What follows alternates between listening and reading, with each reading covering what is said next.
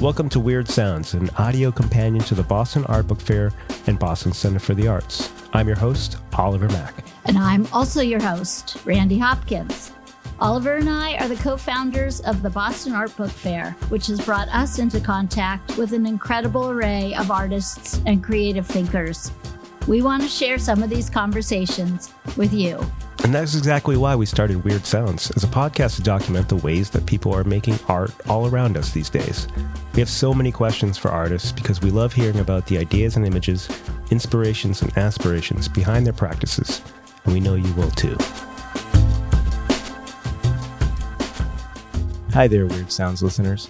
Randi and I are excited to share our latest episode with Karin Goodfellow, the Director of Public Art for the City of Boston. Karin's work oversees programs which create public murals, memorials, sculptures, and social practice projects that reflect the diversity and cultural values of our city and our communities. Let's listen in on the conversation. Thanks for joining us, Karin. It's good Thank to have you. you on our little uh, desert island of conversation. It's good to be here. So, we actually have the incredible honor of uh, having had you honor us with the Boston Art Book Fair Day back in, I believe it was 2019. And that kind of leads into what you do in general. So, how how do you have that that type of power to wield proclamations for on behalf of the city of Boston? Well, I work in the mayor's office of arts and culture. So, working there, we can make requests for things like proclamations, which are pretty fun and special um, to share with folks. It's fun to be able to help dedicate a day. Wait, I have a really important question before we get too much further, which is can an event, say something like Boston Art Book Fair, uh, get a proclamation more than once, for di- for different, different years? like to have it be that day Yeah. in the same way again. Yeah, just But a question. we had so much fun having it be Boston our Book Fair Day in Boston that one I, day. f- I feel like we should reread it and see if it is like perpetual or is it just on that very day? Um, maybe All it's right. that very day. Got to read the fine print. Oliver, that's on you. I think you took that little. We had a little cool binder thing that it came in. We were really proud. Yeah, it's quite an accomplishment. But uh, it, well, it- it's because of uh, Karin's work that these things even happen in Boston, which is kind of incredible. Uh, you're you're able to do things that I can't even wrap my head in, which is work with the bureaucracy of the city of Boston and do it to actually empower people and build a platform for art. It's it's amazing that you're able to do that. How did you get started with this? So I, I got started in art, you know, just as a young person who liked to draw. And little by little, it became the, the work I'm doing today as director of public art for the city of Boston. But really, it came out of my love of drawing and then painting and wanting to do murals. So I was doing all that growing up in the area. I grew up in and out of Boston, was in high school in Norwood and was painting murals there and, you know, on supermarket windows and things like that. So it's, it started very simply. And then when I went to college, I um, was a studio art major and so continued that work. But, you know, I always sort of pushed outside of the institution. One thing that really sort of grew my thinking around it was there was this, there's this beautiful mural by um, Jose Clemente Orozco at Dartmouth College, where I was studying, called uh, "The Epic of American Civilization." And he painted that as an artist residence there. And I was always really blown away at how he came into this institution and really questioned uh, the work they were doing and put, I thought, some pretty radical history up on the walls for everyone to see. So while I was there, I was feeling very inspired to work within the system to make it work for for the people. And I applied for grants while I was there. I worked with kids to paint murals, one in uh, in Quito, Ecuador, and one in White River Junction, Vermont. And then, you know, I carried that work with me. Uh, I painted at a fellowship to paint for a year after college, and then when it was time to sort of figure out how to support myself, I started working in museums and nonprofits, and was always sort of battling with the tensions at those larger nonprofits of museums that the mission wasn't really aligned with what I wanted to do. And you know, Randi, I think that's something we've sort of connected on at times. Yep, definitely. That uh, I was working communities, and I felt like the programs I was working on were being used, you know, for promotion for development, but didn't really align with the vision of the institutions. And so then in 2008, I applied to this job with the city, which then was staff director of the Boston Art Commission. Um, and that was, you know, Menino was mayor. My office uh, was arts, tourism, and special events. And that was sort of the beginning of my career, uh, sort of more formally. And also my, you know, first really stable job as an arts and culture person in Boston. That what was the transition? I forgot that you it used to have a different department name. Tell Yeah. me, what happened? Wait, yeah, you were. It was arts and tourism. That was like Yeah. the the category, right? What yeah, arts, tourism, and special events. what- I mm-hmm. mean, years before it had been an arts and culture department. There, you know, there have been different versions over history of how things are organized. So they broke out tourism into a, a separate uh, office that's near like where you get death certificates. It, it's still, we're still all in the same physical place. None of us have have moved uh, yet. I don't know what the future holds, but we're we're you know still living side by side. Well, lot, I've seen a huge, uh, a huge amount of what you've been able to change about the city. I- I'm incredibly uh, thankful f- of all the things that you, you've put into the public art space in Boston. When I first moved into, well, Cambridge, Boston area, 2001, there was, it's everything was so underground and apart from the city and structure. Now it's so integrated and it's it's it's a huge part of uh it's a huge thanks to you of the work you've done Yeah, thank you. And it's been incredible to be able to work over the 15 years I've been doing, I've been here and, or like in this position, you know, of sorts, just collaborating with, with so many people, you know, with, with you, Oliver, with you, Randi. One of my first projects was with Randi. And it's just, you know, a lot of times I just, I feel so blessed to be so connected to my community and to be able to collaborate with as many people as I have to, to create that change that we all wanted and to make it be on its way to becoming the community that we want to live in. Yeah, it's interesting to try and unpack a little bit the journey there because uh, our project was me, incredibly inexperienced curator at the ICA in 2008 ish, right? Is that about the right time frame? Um, Yeah.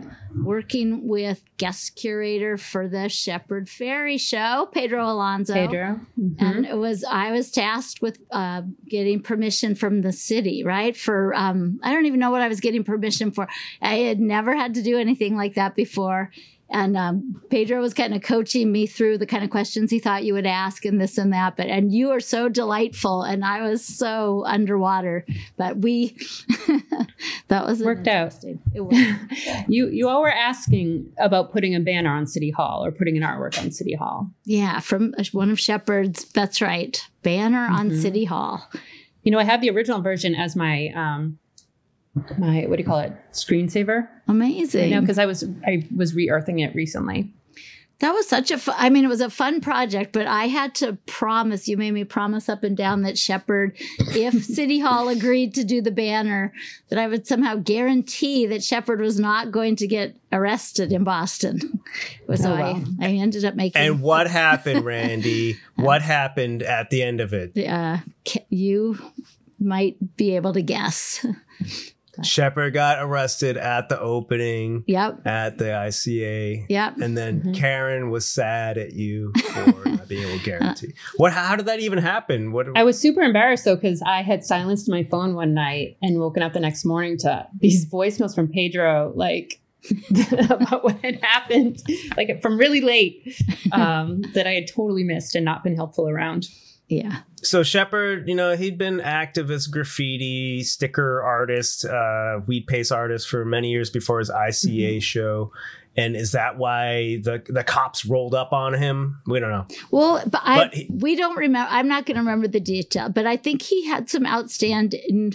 You know, that he had been stickering since he was in school at RISD, like leaving stickers all over New England, basically, whatever Boston and Providence, and um. And that was an that was enormously crit- criminalized in that period. I mean, I think a lot of things really have changed in our attitude about what we think public art is and who it's for. I know the still the city still doesn't like people to put stickers on things.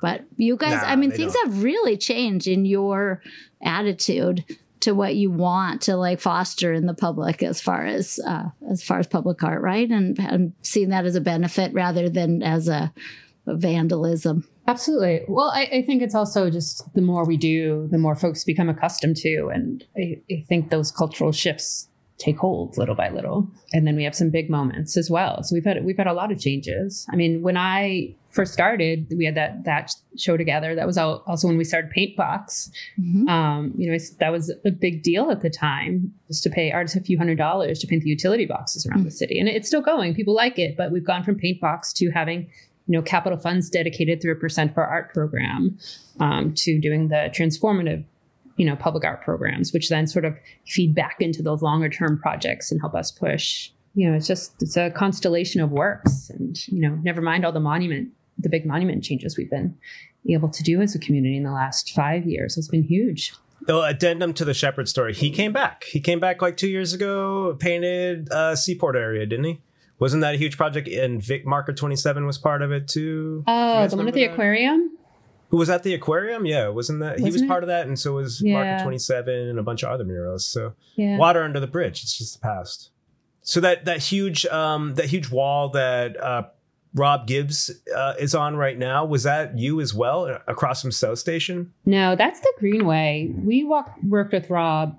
He worked with us the first year we really started doing transformative. We didn't have a call for it yet with his first Breathe Life mural in Grove Hall. So we've worked with him and we're working with him right now on um, doing with some other artists basketball courts in Malcolm X Park. So we're continuing to work with him, but that one was the Greenway. Uh, and it's beautiful and so prominent. But that land that used to be where the big di- where the highway went through. So that is state land because it was the highway, and then there's the road under the, and then the greenway on top. So the greenway is run by a nonprofit, but it's state property Mass DOT. Yeah, that's that spot's been awesome. Um, wait, so where are you working with uh, Rob right now? Malcolm X Park. Yeah, so we are working with him. We're working with Street Theory. Um, so Liza is working with us. I don't know if you saw this. We just had a really big contract with with them for like three and a half million dollars to do murals over the next three years. And we're using, you know, capital funds to do those. These are long term investments. And um, some of the work she had done with us previously as a mural consultant was setting up these projects. But we selected three artists to do basketball courts at Malcolm X Park, and we also have an artist. Um, Go Five Geo is doing the uh, a mural on the Shelburne on the community center right there. That's awesome. That's incredible. We love Liza so so many years in and out of our each other's uh, careers and lives. Yeah. So that's yeah. that was a huge uh, that was a hugely beautiful thing to see come across uh, as an yeah. announcement that Street Theory was leading that charge. Yeah, and and I think you know I think about how I met them. I met Victor. I remember there was um, some confusion about what was going on with the mural down at uh, Peters Park that they had you know worked on, you know, for years, and I got pulled in by them. I'd never met them when there was some confusion about whose permission had been given to repaint the wall and you know i had understood that they had been spoken to they had not been spoken to and so we re-released a call. And um, you know ever since that time we've you know it's been really wonderful to work with them from those grove hall murals that i mentioned to you know marca did soledad um, right up the street on washington manor uh, last summer. I don't know if you've seen it. It's really beautiful mural on Washington Street on a Boston Housing Authority building. That's good. Were you able to keep? Um, I mean, was or mural something that you could keep doing during the pandemic, or did that like shut down the way so many things did? Gosh, it's funny to try to remember what were we actually able to do during the pandemic. Um, when when are you counting the pandemic as having ended? I guess I don't even or, know. I just I was just thinking yeah. of because I th- I think a lot about how the definition of public art actually changes like through mm-hmm. all this. And one of the interesting things, at least for us at Boston Center for the Arts, was how to do something that was public facing on our like you know yeah. in the south end during that where everybody working on it would be safe and just how that works so i, I don't know i was just thinking about some of that we definitely did some murals because I remember working on text for the public to be like, don't walk up to the artist, like to give them their physical space. Yeah. Um, and to think about, yeah, we we had all these it's funny you're making me remember something from not very long ago but really Yeah. exploring like what safety precautions needed to be taken we also like took some of the funding that we had been putting toward more you know tr- traditional short-term public art and also toward murals and started funding like smaller projects at that time like have public art be you know something like this where Mhm.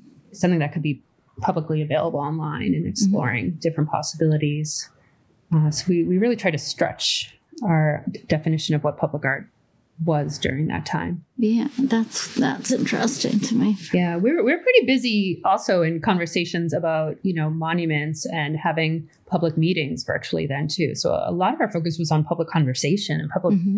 you know, dialogue. Oh, there was a there was hu- two huge things that happened uh, in terms of public monuments. Uh, the Haymarket Square. di- Uh, What do you mean Haymarket Square? wasn't there a, a uh, wasn't there a sculpture proposal there in reaction to its role in slavery? Didn't that? Oh, Faneuil Hall. Faneuil Hall. Faneuil Hall. Oh, Yeah, Haymarket's Steve different Block's project. Faneuil. Sorry. Yeah. Yeah, Haymarket's the the outdoor market where people sell, you know, fruits and vegetables very actively still. Faneuil Hall, that was a proposal Steve Locke developed when he was an artist in residence with the city and then proposed as a public artwork. Um, that was before the pandemic, but was, but yeah, absolutely in, has informed our conversations about memorials and monuments. That was that was I I'm trying to think about what year it was, but it was it was definitely before the pandemic started though.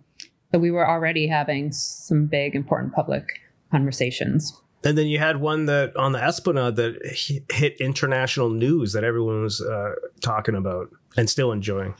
The common, the embrace. That's brand new. oh, that's new. in common. I'm getting all my. You are, that one's brand new. I can I It's a pub quiz. I'll- I, I sound so not Ill, illiterate. My But God. but Karin, you're talking about the, you're talking about the uh, the um the Christopher Columbus Park and also I can't remember where the Emancipation was was cited. but Emancipation. It's like Park Plaza. I also there was a lot of you guys did a lot of online conversations about that. There was really great. It felt like you it seemed like you would be able to have a lot more voices in the room like doing it Mhm. that way. yeah. I think that Well, the embrace, we started that earlier, but that, you know, those conversations about that also, you know, ended up overlapping with it.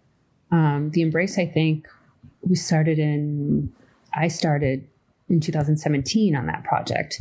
And so that definitely Wow. carried through. I mean, we had the artist selected, the artwork selected before the pandemic, but a lot of the process did happen, you know, through virtual meetings, Zoom meetings, which um, used to happen in person in a conference room, you know, at City Hall, and we were able to have a lot more reach. But yeah, Randi, those the conversations about removing Columbus and removing Emancipation Group were all virtual, Yeah. and I think we had so much more reach, so much more um, public contribution, and it, you know, I, I think our meetings got a lot better and more accessible Mhm. um, at that time. There was at, at, at the moment it was a lot of scurrying to figure out you know how to run them. yeah.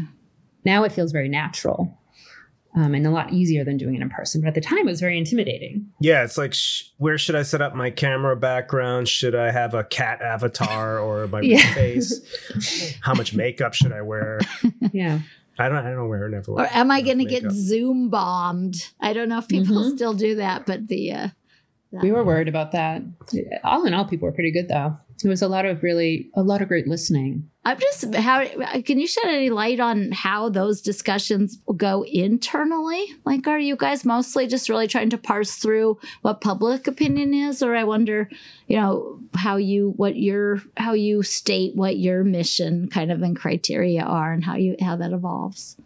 Mission criteria for just uh, from the city like if somebody you know deciding for example that like to really encourage public art or to do some deep questioning of whether the public art that we do have is the right public art or just you know all the kinds of really kind of political decisions that you yeah have to we had been started thinking about it you know years before um, after charlottesville i had a an intern for a summer. We had been working with um, interns from bu for years uh, over the summer who are phds in art history. And a woman named eva was working with me and i asked her um, to do a national audit of how people were handling the question of monuments Mhm. um, and to review our collection and identify, you know, which pieces we should really be looking at and suggest some approaches. So she did that and it's available on our website. An opportunity for change, I think is what it was titled.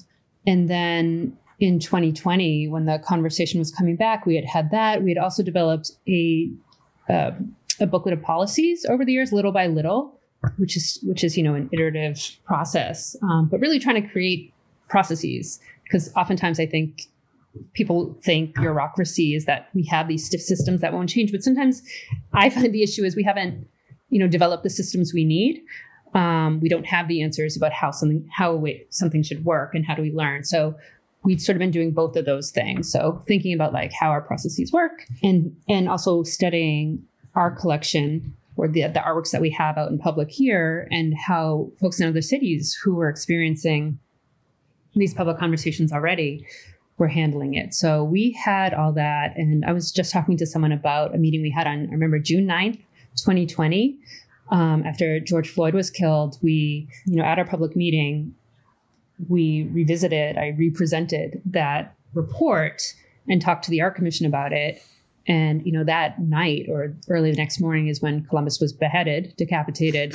um, three days later, Tory Bullock started his petition to remove Emancipation Group. So you know we were already virtual, and we sort of adjusted and moved ahead and had special meetings and you know a lot of public testimony. And we we're really lucky because you know in particular with the Emancipation Group, because Tory directed people into our process, so we were able to have that really great conversation, and then later when the conversation about Columbus happened, we were more practiced. You know, and we came up with different solutions for each of those, and it's obviously ongoing, um, and still a lot of questions left. But we were able to do learning and think about, you know, what what would this look like, you know, as a policy. So we have some some experience with that. I don't know, Randi, if that answers your question, but there is a lot of internal thinking about how to set ourselves up to be responsive um, to anticipate what public needs and demands will be and sort of how to strategically approach internal conversations as well.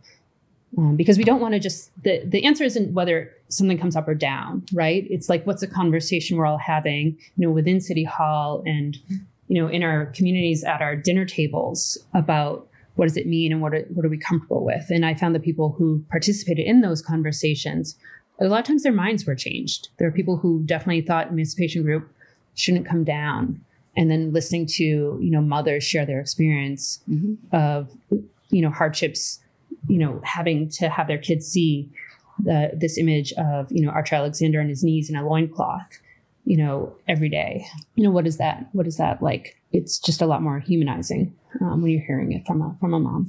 Conversely, for from the artist perspective, uh, how do I get involved with having one of my giant bronze sculptures uh, put up and celebrated around uh, the city of Boston? Of yourself? Uh, you know, just uh, say I'm a savvy young listener, go getter, and mm-hmm. I have an art practice, but I don't know how to get involved with uh, this giant bag of money you getting thrown around. well, you know, we have you know, someplace you can sign up for newsletters where we put out calls to artists, we put out requests for proposals. Um, we don't ask for design work. We have to do requests for proposals because of state procurement law, but the designs we ask for are conceptual written proposals. Um, so the best way to get involved is to apply to some projects. We put out calls pretty pretty frequently, um, and we also have like a portal, a public art and design application where folks can submit applications that like they're just proposing, but we wouldn't have funding for that. Right. So the things we have funding for, we put out calls, but people can also propose things that we would, you know, just review and maybe give some input to. But if folks have their own funding sources, they could do that. At this point, do you have more? How how has response been? Do you do you have enough people applying? Are there that many artists who are plugged in and know know to get through?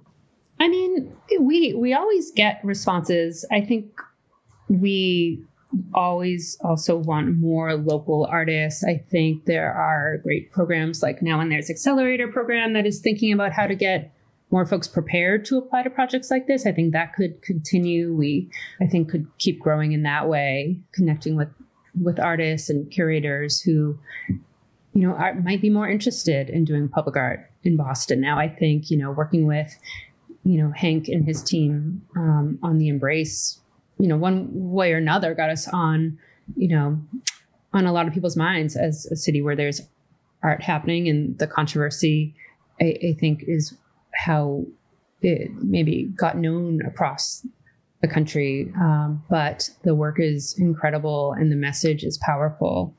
Uh, and I think it's doing what we had hoped in being a space for people to gather and to talk about um, injustice and, and racial equity and you know promising futures and and Boston history that had been neglected right? Like there, there and there are so many other stories that are untold but I think what is also really exciting about it is that it you know it, it does explore a different way of, of telling the story of, of our heroes in that it you know it presents both martin luther king jr and coretta scott king together and you know focuses on love for community and on the beloved community and i think the the freedom plaza the 1965 freedom plaza that mass developed around it um, highlighting other civil rights leaders from the t- lo- locally from that time helps us to think as you know regular folks about how change really happens. You know, I think a lot of our other public artworks don't do that. They don't tell, and maybe some of them are of incredible people, but we don't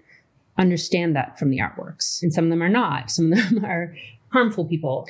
But I think this work is exciting in in that it was, you know, developed to engage us and to include us. And I think the whole piece of thinking, I mean, the the sculpture, but also all the kind of work around it of trying of trying to make sure there's a way to tell the story and maybe have it become a conversation piece and and facilitate yeah. that. Yeah, and hopefully it'll continue. How do you keep all your public art from being stolen and loaded up onto a truck?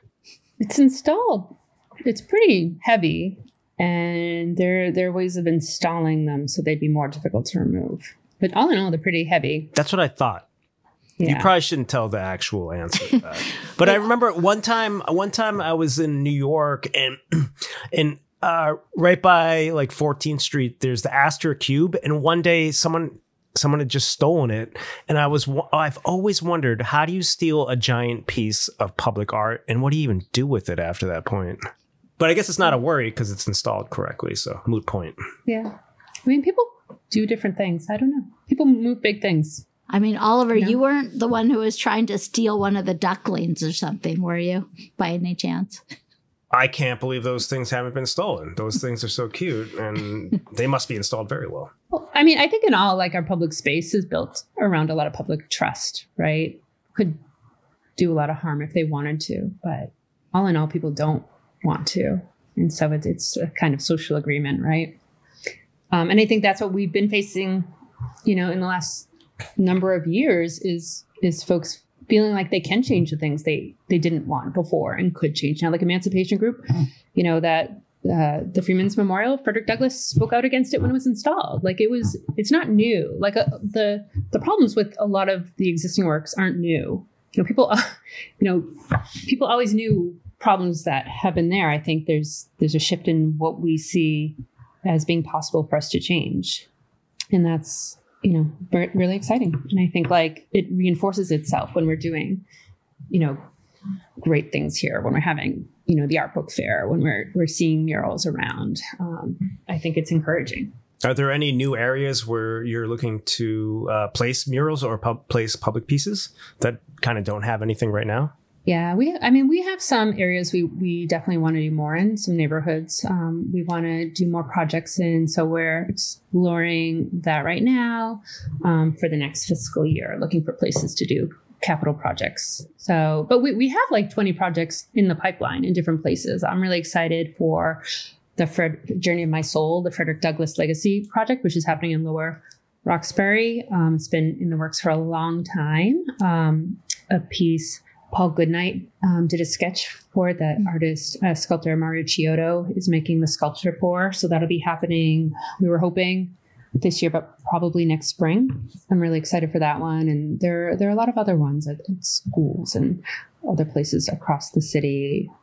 Fired L'Merchie Frazier's um, doing an installation at Engine 42 in Egleston. There are projects happening all over that you can't see yet because they're not physically you know there but there, there's a lot happening all over and we'll be planning more too and you know, we have artists and residents working all across the city as well, doing doing their work. We're just wrapping up our fifth round of the residency program. So there's a, a lot happening all, all over. That's been a fantastic program too. I that I applaud that. I don't know much about the residency program. How long is that for, and how many artists are involved in each session? Well, it's been going for seven years, I think now. So we started that. We got a grant from the NEA, an Our Town grant, and I want to say 2015. And then we've it's taken different forms each time.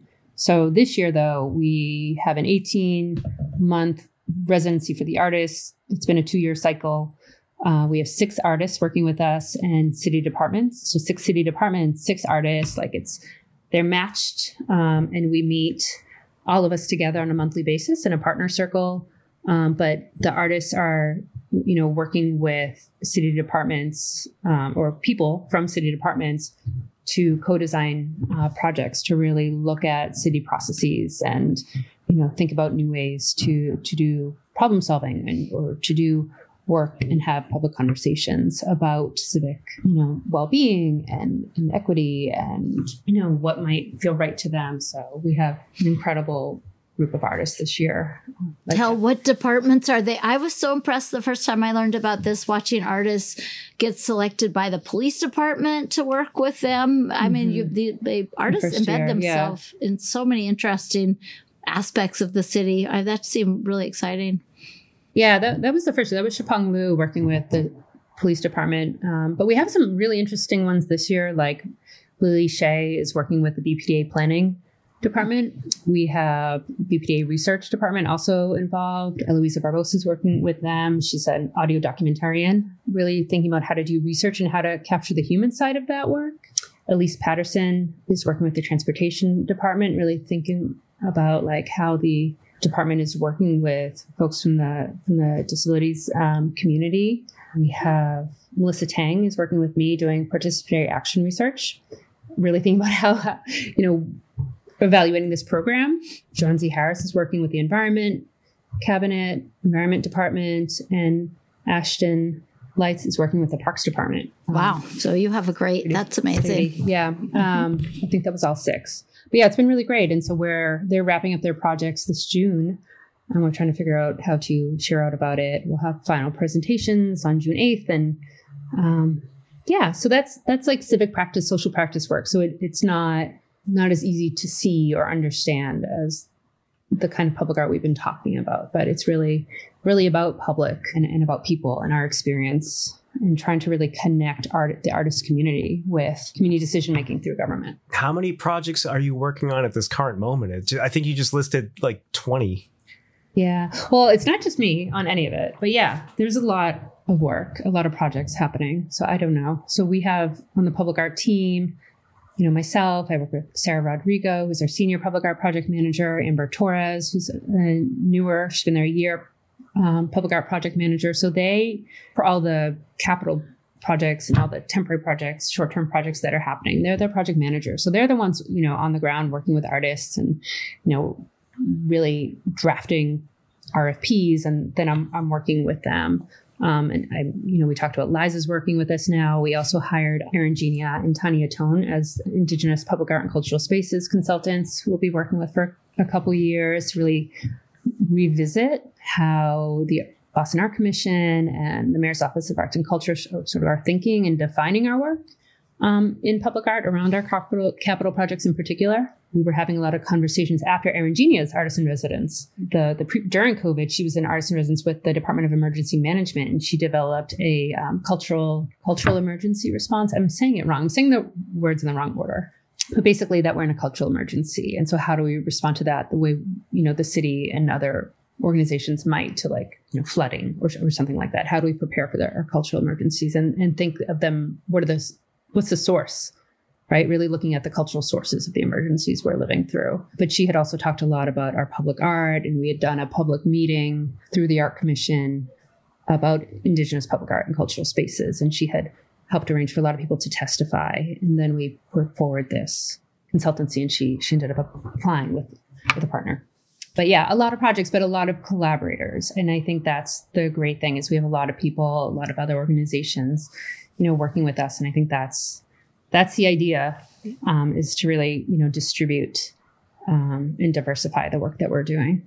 I hope this is inspiring to people listening to it to realize. I mean, I think like that you are more accessible. I have a feeling than a lot, and more active than a lot of um, of public art sort of forces in governments at different cities. I think. I mean, I think reaching out through the website and all the ways that you have for people to access you is actually probably pretty a good opportunity for a lot of people, especially looking just yeah. to connect in the city. Well, people can people can come to our public meetings too. Um, once a month, we hold them on Zoom, and they're I think they're pretty interesting. But we don't have that many people who come, you know, often. It's too hard to park. I mean, it's great that those are virtual now too. Yeah, no, I know.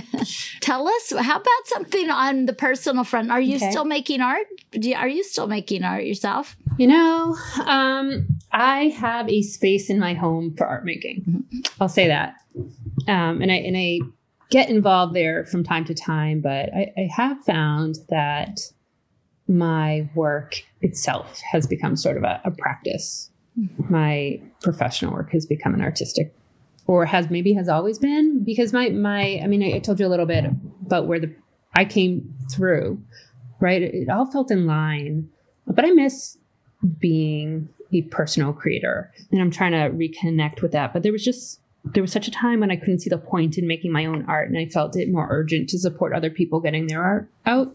But I think I need it you know not to show anyone or, or to do anything but I do think I miss it very deeply. Yeah, I like the I love that what you just said because I mean, as the, all three of us are you know facilitators for other artists to create their work, and that really resonates with me.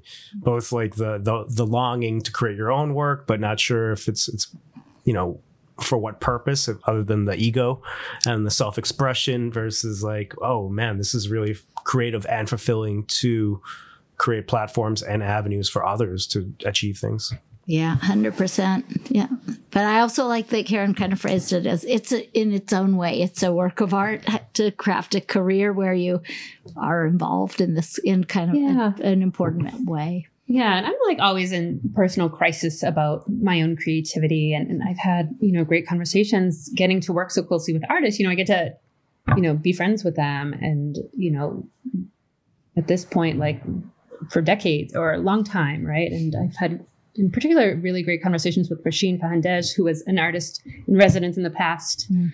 and does beautiful work. But really talking to her about like, you know, starting with thinking about the artist residency program that I'd been designing and running that as like civic practice and social practice. And then I think I just started looking at my actual career and seeing, you know, when I was in college and painting, my professors didn't understand what I was doing, you know, working with youth and community and publicness. Um, it didn't match their expectations for what a serious studio practice could be, um, at least not in in in the way they were thinking of it at the time. So I always thought of it as sort of an extra thing, but now I realize that it was the main thing for me. Do you have a a a group of artists or a list of people that you are in your dream to have uh, contribute public pieces into the Boston spaces? I mean, right now, I, you know, Simone Leigh's show at the ICA is is pretty incredible. So that's a very immediate one. I mean, when we were started working on um, what became the Embrace, you know, it, it, was Hank. I had like seen his work at an art fair in New York and had like a, a I have a beautiful tote of his from that time from Frieze, I think. And, you know, we had tried contacting him, and, and in the end, that's not how he ended up applying at all. Uh, but it's exciting. I don't think we have a lot of limits on who we could work with here. That's really exciting. What do you think? Who do you want to see? I've always loved the the work of Stephen Powers, Espo, because he's he does a lot of work. Um, it's all murals and um, okay. very graphicy and illustrative styles. Um, but he does a lot of work where he pulls like interviews with locals and turns those into the giant murals that you see around uh, Brooklyn, Philly. I forget where else he's. I mean, he's everywhere, but um, yeah, I've always, I've always followed his work coming from a, a, graffiti background. What do you? What about you, Randi? Who would you like to see uh, pieces by in Boston? That is such a good question. I think I'm so in the weeds of of working with artists who are here. I feel like such a, a facilitator of the visions that are here that I think I've stopped looking as hard as I used to through all my life of uh, artists doing stuff other places that I wish I could bring here even and even the idea of that scale i mean i'm thinking about it a lot more now because of some things going on in my practice but i don't know. I've, i find that i'm thinking about it differently than i would have thought about it kind of last time i thought about it. I'm not meaning to be cryptic but that's very true. I, there's not like an individual artist who pops to mind. I think i think a little bit more abstractly about the kinds of things that it would be interesting to have here that might be different. Somebody in the course of the Coretta Scott King relationship to the Embrace talked a lot about a building in Boston where she had been in a dorm as a student and sort of the history of the building. And I think things like that get me thinking like a lot about interesting sort of different ways of thinking about how we memorialize space or do artist projects. I think I'm thinking sort of that way. I think I'm like having some sideways thinking. But I think I'm maybe like you, Karin. I think next time I'm traveling, something will hit that like that puts all the like connects all the little sparks that have been flying around in there.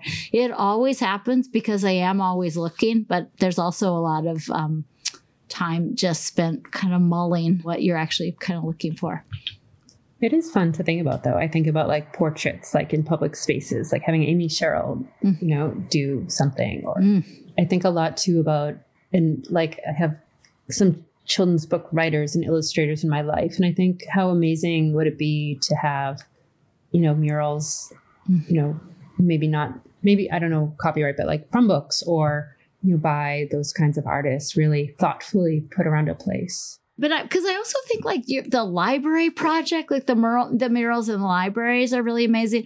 Our just when we did all the like really colorful Misuka window treatments of the Mills Gallery, as just like that was really really fun thinking about people who can work that way on storefronts is interesting to me as well well i think that is uh, that's an amazing place to wrap up our conversation for the time being because we actually we're probably going to have to have you on again because there's so much we want to ask you but we're hitting our time limit for uh, yeah. for how much data can yeah. be uh, transferred in one session thank you so much for talking to us i always do show notes after these things and i'll put a link to um, the mayor's office of arts and culture uh, yes, submission yeah. process and some of that material that you mentioned. Yeah, and our newsletters, people should sign up. We have wonderful newsletters put out by our communications team. Um, yeah, social media and all that. You're incredibly uh, inspiring to me, and I'm I'm really happy that I get to like spend time talking to you about things that uh, are fascinating and actually help our our city become what it can be. So thank you for being part of this. Thank you, Oliver. Yeah. That's, that's really sweet, and it's it's nice to connect again. It's been a long time. I'm trying to get Randi to hang out, but I, would love to, to, see you uh, um, soon. I'm the worst hanger outer, but I'm the I am so happy to be invited to hang out. It makes me the happiest person on the planet. So I try. I'll keep trying, Randi. okay. it's, it's been 15 years. Uh, Once happen. in a while, I get you. I'll be available probably in like four years. yeah. I think so that that's that's probably what I'll be. That sounds good. I might have more time then as well. I'm available. I can do better than that. So keep trying. I can okay. do better. This has really been such a delight. Thank you very, very much. Thank you. Thank you both.